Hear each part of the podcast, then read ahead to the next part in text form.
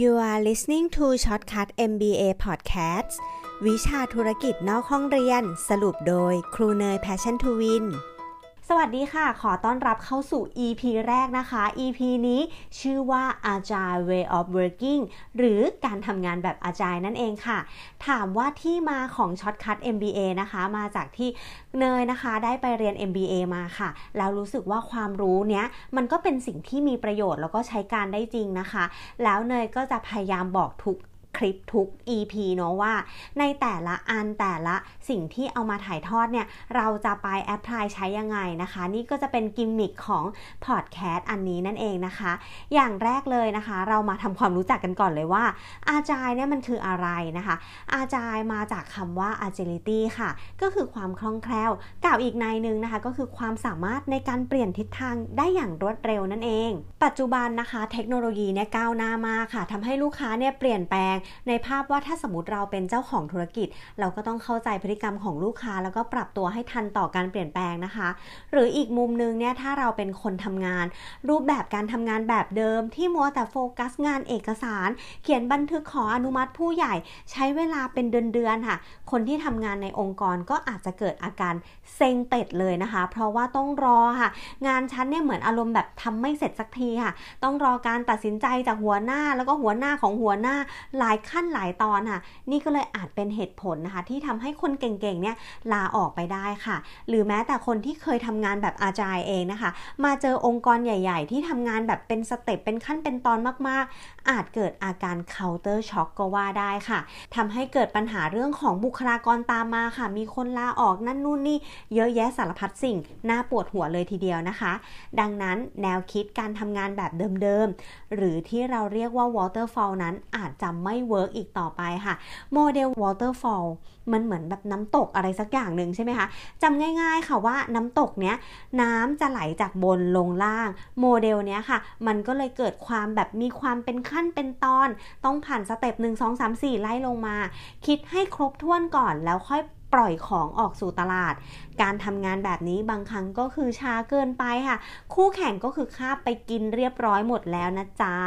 ซึ่งจริงๆแล้วเนี่ยก็ถือว่าสิ่งเนี้ยมันเป็น pain หรือว่าปัญหาของการทำงานเลยก็ว่าได้ค่ะ คราวนี้แล้วไอ้ตัวอาจายเนี่ยมันหน้าตาเป็นยังไงมันทำงานยังไงนะคะ อาจายเนี่ยค่ะมันคือเหมือนเป็น mindset ค่ะ เป็นแนวคิดการทำงานที่เน้นผลลัพธ์มากกว่าขั้นตอน ย้ำว่าเราเน้นของเราเน้น product เราเน้นผลลัพธ์นะคะมากกว่าขั้นตอนนั่นเอง โดยการนำบุคคลจากหลาย ๆ สายงานนะคะ มานั่งทำงานร่วมกัน เรียกว่า cross functional team cross functional team ก็คือในกลุ่มทีมเนี้ยก็จะมี Product Owner มีทีม Developer มี QA หรือว่ามีคนที่เกี่ยวข้องมากมาย ที่ทำงานกันอย่าง cross function กันนะคะ เน้นการสื่อสารและก็การประสานงานภายในทีมค่ะ ไม่ได้แบ่งแผนกแบ่งแยกชัดเจนนะคะว่า โอเค แผนกนี้บัญชีฉันไม่คุยด้วย แผนกนี้ Developer คุยยากไม่อยากคุยอะไรแบบเนี้ยมันก็จะไม่มีการแบบ ไซโลเกิดขึ้นนะคะ มีการกำหนดเป้าหมายแบบระยะสั้นค่ะ เน้นแบ่งเป็น phase งานนะคะ แบ่งเป็นโครงการเล็กๆ ซอยกิจกรรมให้มันย่อยๆค่ะ แบบนี้เขาเรียกว่า sprint นั่นเองค่ะ มีการ feedback กันเพื่อรับรู้ข้อผิดพลาดได้อย่างรวดเร็ว แล้วก็สามารถที่จะแก้ปัญหาได้เลยทันทีค่ะ โดยที่คนที่มีอำนาจตัดสินใจเนี่ยก็คือคนในทีมนั่นแหละค่ะ ไม่ต้องไปขออนุมัติกับใครให้มันแบบพิธีรีตองเยอะนะคะทำให้การเคลื่อนตัวนะคะของการทำโปรเจกต์นึงเนี่ยก็สามารถทำได้อย่างรวดเร็ว เพราะว่าคนในทีมสามารถตัดสินใจได้นะคะ แล้วก็สามารถกำหนดทิศทางของงานได้ด้วยค่ะ แนวคิดการทำงานแบบ Agile นะคะ ก็เลยเป็นที่นิยมมากในบริษัท IT หรือบริษัทสตาร์ทอัพที่ต้องการเน้นทำงานในลักษณะของความคล่องตัวสูง โดย Agile นะคะ เป็นมากกว่ารูปแบบการทำงานค่ะ แต่เป็นการสร้าง culture หรือการสร้างวัฒนธรรมองค์กร และทัศนคติที่ดีในการทำงานร่วมกันนั่นเอง คราวนี้ค่ะ เรามากันที่ที่มาของอาจายค่ะ อาจายมาจากกลุ่มเทพนะคะ เรียกว่ากลุ่มเซียนแล้วกันเนาะ17 คนค่ะ พวกเขาเนี่ยก็มาคุยหารือกันว่า เอ๊ะ เราจะพัฒนาซอฟต์แวร์ยังไงนะคะ ให้ดีขึ้นกว่าเดิม สิ่งนี้ก็เลยเกิดอาจายมานิเฟสโตขึ้น มันคืออะไร Agile Manifesto มันคือ core value นะคะ มีทั้งหมด 4 อย่างนะคะ มันคือคุณค่าหรือว่าคอนเซปต์ของ Agile นั่นเองค่ะ อย่างแรกนะคะคือ individuals and interactions over process and tools ค่ะ แปลว่าอะไรคะ แปลว่าเราจะต้องมีปฏิสัมพันธ์กันระหว่างคนในทีมซึ่งสิ่งนี้นะคะมันสำคัญมากกว่า process ก็คือกระบวนการหรือว่าการใช้เครื่องมือต่างๆ นั่นเองนะคะข้อ 2 working software over comprehensive documentation คืออะไรคือการสร้างของที่พอใช้การได้ หรือว่าการทำโปรโตไทป์ขึ้นมา ให้ลูกค้าเนี่ยใช้งานค่ะ ซึ่งเขาเชื่อว่าการทำสิ่งที่เรียกว่า working software คือทำของที่มันใช้การได้เนี่ยดีกว่าการทำ comprehensive document คือการทำเอกสารที่ดูเป๊ะเวอร์หนามากนะคะ มีทุกอย่างครบถ้วนค่ะ แต่สุดท้ายแล้วก็ไม่มีใครอยากอ่านนั่นเองนะคะ เอาง่าย ๆ ก็คือเราเน้นสร้างของไม่เน้นพูดให้ลูกค้าฟังหรือมากางเอกสารให้วุ่นวายนั่นเอง 3. customer collaboration over contact negotiation คือการมีปฏิสัมพันธ์กับลูกค้าสำคัญกว่าการทำสัญญาอย่างละเอียดค่ะ หลายบริษัทหลายองค์กรนะคะ ที่ไม่ได้เอาอาจายมาใช้เนี่ย จะต้องมีการทำ terms and condition มีการทำเซ็น MOU มีการคุยกัน non disclosure agreement กันยุ่งเหยิงวุ่นวายค่ะ กว่าจะต้องส่งให้กับทาง legal ของแผนกนี้นะคะ เป็นคนตรวจดูนะคะ กว่าจะแก้เอกสารกันไปกันมาสุดท้ายแล้วเนี่ยลูกค้าก็ไปทำกับเจ้าอื่นเป็นที่เรียบร้อยแล้ว ดังนั้นนะคะการทำงานแบบอาจายแล้วเนี่ยมันก็คือหลักๆ เราจะเน้นในเรื่องของสัมพันธ์นะคะที่ดีกับลูกค้าการคุยกันนะคะมากกว่าการทำ ตัวเอกสารสัญญานั่นเอง และข้อ 4 ก็คือ responding to change over following a plan แปลว่าไม่ยึดติดความ perfect ไม่ยึดติดแผนการสามารถปรับเปลี่ยนได้ แล้วก็เปลี่ยนแปลงได้ตลอดเวลานั่นเองค่ะ อย่างที่เนยเกริ่นไปว่าจริง ๆ แล้วนะคะ โลกยุคนี้โลกยุคแห่งการเปลี่ยนแปลงอย่างรวดเร็ว ถ้าเรามัวแต่ไปยึดติดกับแผนที่เราคิดไว้นะคะ แล้วมันก็อาจจะทำให้ไม่ทันต่อการปรับตัวนั่นเองค่ะ คราวนี้นะคะเนยก็ได้ไปฟังข้อมูลเพิ่มเติมนะคะ เป็นพอดแคสต์ของ The Standard ค่ะ เขาเนี่ยได้ไปสัมภาษณ์คุณ Arie van นะคะ เป็นหนึ่งในผู้คิดค้น Agile Manifesto ของเรานั่นเองนะคะ เขาได้ให้สัมภาษณ์แบบนี้ค่ะ เขาบอกว่า คุณยังจำบริษัทโกดักโนเกียแบล็คเบอร์รี่ได้ไหม เกิดอะไรขึ้นกับบริษัทเหล่านั้นค่ะ เขาบอกว่าเขาอะอยากเล่าถึงเหตุการณ์เหตุการณ์หนึ่งค่ะ ที่จริงๆแล้วเนี่ย คุณแอรี่ก็เป็นคนแบบเดินทางบ่อยใช่ไหมแล้วระหว่างที่อยู่สนามบิน ในเวลาที่เขาอะรอขึ้นเครื่องบินเขาก็นึกขึ้นมาได้ค่ะว่า อยากจะสั่งของชิ้นหนึ่งเนี่ยไปส่งที่บ้าน ก็เลยเข้าเว็บไซต์เพื่อที่จะไปสั่งซื้อสินค้านะคะ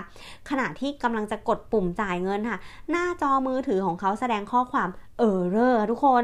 เสี้ยววินาทีนั้นนะคะ หลังจากที่เขาเนี่ยเห็นหน้าจอเออร์เลอร์เขาก็เลยเปลี่ยนใจค่ะ ไปสั่งสินค้าจากเว็บอื่นแทนค่ะ เหตุการณ์ในครั้งนี้ทำให้แอรี่นะคะเขาก็ได้ตระหนักว่าปัจจุบันเนี้ยคนเราอะหรือว่าลูกค้าเนี่ยสามารถเปลี่ยนใจการซื้อสินค้าได้ เพียงไม่กี่วินาทีเท่านั้นค่ะ ดังนั้นโลกยุคปัจจุบันนะคะจะต้องมีการเปลี่ยนแปลงอย่างรวดเร็วแล้ว เพราะว่า ลูกค้าเนี่ยเขาก็มีตัวเลือกมากมายนะคะ ดังนั้นแอรี่เขาก็เลยพูดประโยคหนึ่งที่ว่า this is what Agile is all about นั่นเอง นี่ก็คือสิ่งที่มันเกิดขึ้นนะคะกับ Agile ทำทุกอย่างให้ตอบรับกับความเปลี่ยนแปลงที่เกิดขึ้นให้ได้นั่นเองค่ะ คราวนี้เรามาสรุปกันนะคะ หลังจากที่ได้ฟังเรื่องของ Agile กันแล้วค่ะว่าเออ Agile มันก็คือเหมือน mindset ที่จะทำให้เราเนี่ยเน้น การทำงานในลักษณะของการเคลื่อนตัว หรือว่าการเปลี่ยนแปลงอย่างรวดเร็ว มากกว่าเน้นเรื่องของการเอกสาร หรือว่าการทำเป็นขั้นตอนการเน้นเรื่องของ process นั่นเองนะคะ คราวนี้นะคะเราจะมาแอพพลายกันยังไงนะสำหรับของเนยนะคะมีทั้งหมด 3 ข้อที่เนยได้เรียนแล้วเนยจะเอาไปปรับใช้อย่างแรกนะคะ เนยจะเอาไปปรับในเรื่องของการทำงานในทีมค่ะ ก็คือว่าปัจจุบันนะคะ ตอนที่ทำ passion to win นะคะ เราก็จะมีทีมงานที่จะเน้นที่จะคุยกันบ่อยขึ้นค่ะ แล้วก็ไม่เน้นการรอสมบูรณ์แบบนั่นเองนะคะ อย่าง ตอนนี้นะคะเนยก็ได้มีการพยายามพัฒนาตัวเว็บไซต์ของเนยขึ้นมาไว้สำหรับให้นักเรียนนะคะที่เข้ามาเรียนใน Passion to Win เนี่ยได้สามารถที่จะ access log in แล้วก็เข้าไปเรียนรู้ได้เลยนะคะ คราวนี้เนยก็จะทำหน้าที่เหมือนเป็น Product Owner ค่ะ ดูว่าฟีเจอร์ที่เราจะ launch ไอตัวเว็บไซต์นี้นะคะ ใช้งานได้แล้วไหมนะคะ core feature หลักๆ ถ้ามันใช้งานได้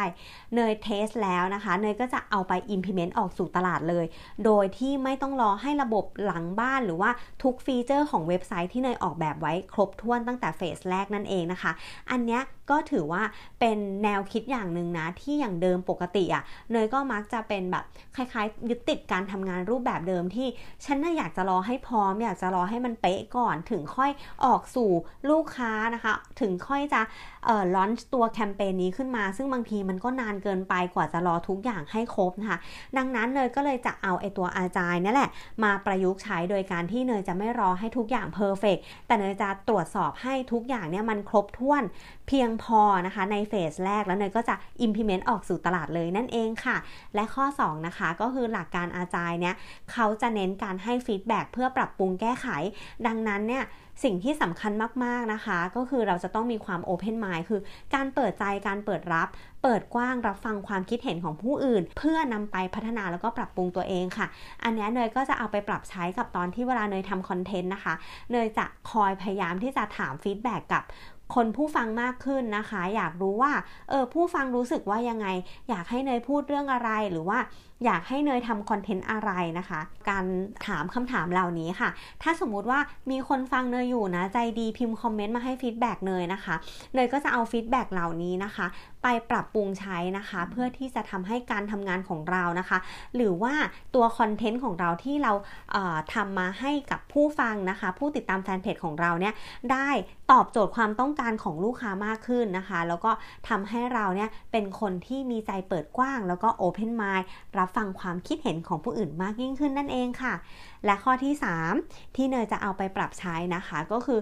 สิ่งนี้ มันทำให้เราได้เรียนรู้ว่าจริง ๆ แล้วอะเราจะต้อง disrupt ตัวเองก่อนที่คนอื่นจะมา disrupt ค่ะ ดังนั้นเวลาที่เราเนี่ยนำ agile มาเนี่ยก็อาจจะเริ่มง่าย ๆ จากการเปลี่ยนแปลงตัวเราเองก่อนค่ะ อย่างคอนเซปต์ waterfall ที่มันไม่ work ก็เปลี่ยนมาใช้ agile ใช่ไหมคะ มันก็เลยทำให้เราเนี่ยกลับมาฉุกคิดว่า แล้วที่ผ่านมาล่ะ มีอะไรที่เราทำแล้วมันไม่เวิร์กบ้าง ให้เราลองเปลี่ยนวิธีการดูไหมลองเปลี่ยนแนวคิดดูนะคะ อย่างวิธีของเนยก็คือเนยก็มักจะเขียนใน bullet journal นะคะ เรื่องของ reflection การเขียน do and don'ts นะคะ เขียน more and less อะไรแบบนี้ สิ่งที่จะทำมากขึ้น สิ่งที่ฉันจะทำน้อยลงหรือว่าจะเลิกทำนะคะ เรื่องแบบนี้นะคะทำให้เนยนึกถึงคำคำหนึ่งค่ะ ที่เนยชอบมาก ๆ เลย คือ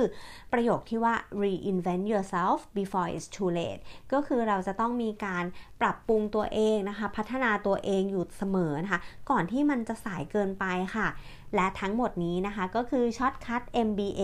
วิชาธุรกิจนอกห้องเรียนที่เนยเอามาฝากกันนะคะ ถ้าชอบคอนเทนต์สาระดีๆ แบบนี้ ก็พิมพ์คอมเมนต์มาบอกเนยนะคะ หรือว่ากดไลค์กดติดตาม เพื่อที่เนยจะได้รู้ว่าเพื่อนๆชอบคอนเทนต์แบบนี้ จะได้ทำคอนเทนต์สรุปจากที่เนยเรียน มาแชร์ให้ทุกคนฟังกันอีกนะคะ ใครชอบคลิปนี้ฝากกดไลค์กดติดตามกันด้วยแล้วพบกันใหม่ในคลิปหน้า วันนี้บ๊ายบายค่ะ